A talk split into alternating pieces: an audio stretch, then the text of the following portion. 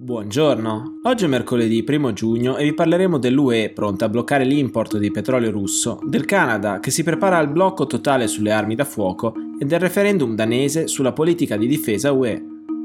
Questa è la nostra visione del mondo in 4 minuti.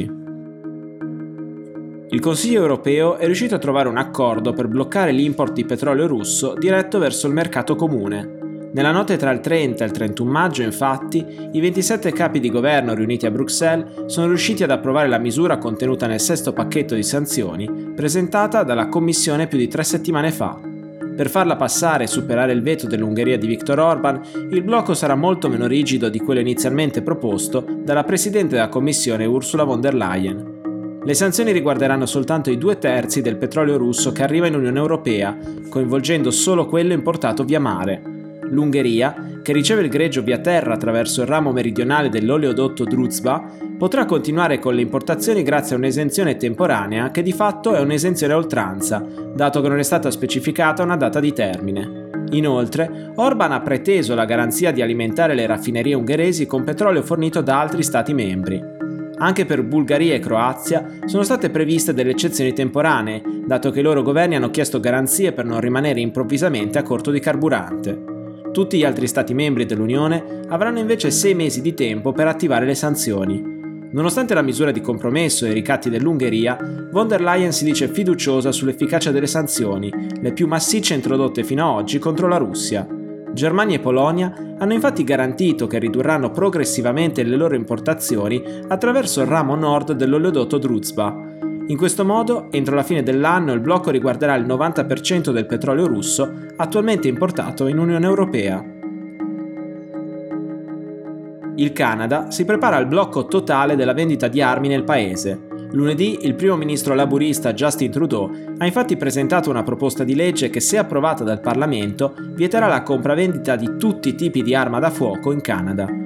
Secondo la legge in vigore dal 2020, nel paese sono vietati vendita, trasporto e importazione di circa 1500 modelli di armi da fuoco d'assalto.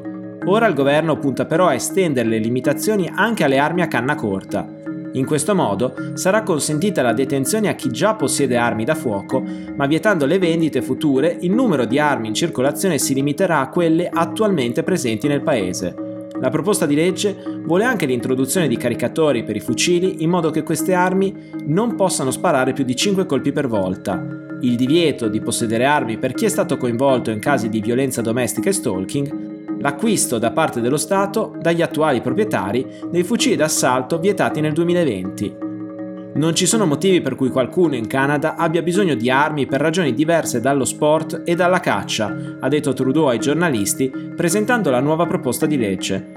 Tra il 2010 e il 2020 il numero di pistole possedute regolarmente in Canada è aumentato del 71%, arrivando a quota 1,1 milioni, a cui vanno sommati circa 10 milioni di fucili. Un aumento a cui è seguito anche quello delle sparatorie di massa avvenute in Canada negli ultimi anni, che se anche molto limitate rispetto ai vicini Stati Uniti, hanno acceso il dibattito nel paese. Per questo, vedendo aumentare la violenza legata all'uso delle armi, è nostro dovere intervenire, ha concluso il primo ministro Trudeau.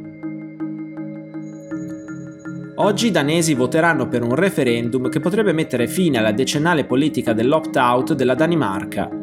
Dopo il risultato di un altro referendum svoltosi nel 1992 relativo ad alcuni paragrafi del Trattato di Maastricht, Copenaghen non partecipa né alla politica comune di sicurezza e difesa dell'Unione Europea né alle sue esercitazioni militari, oltre a non prendere parte ai processi decisionali comunitari su questi temi. Questo nonostante la Danimarca faccia parte della Nato dalla sua fondazione nel 1949.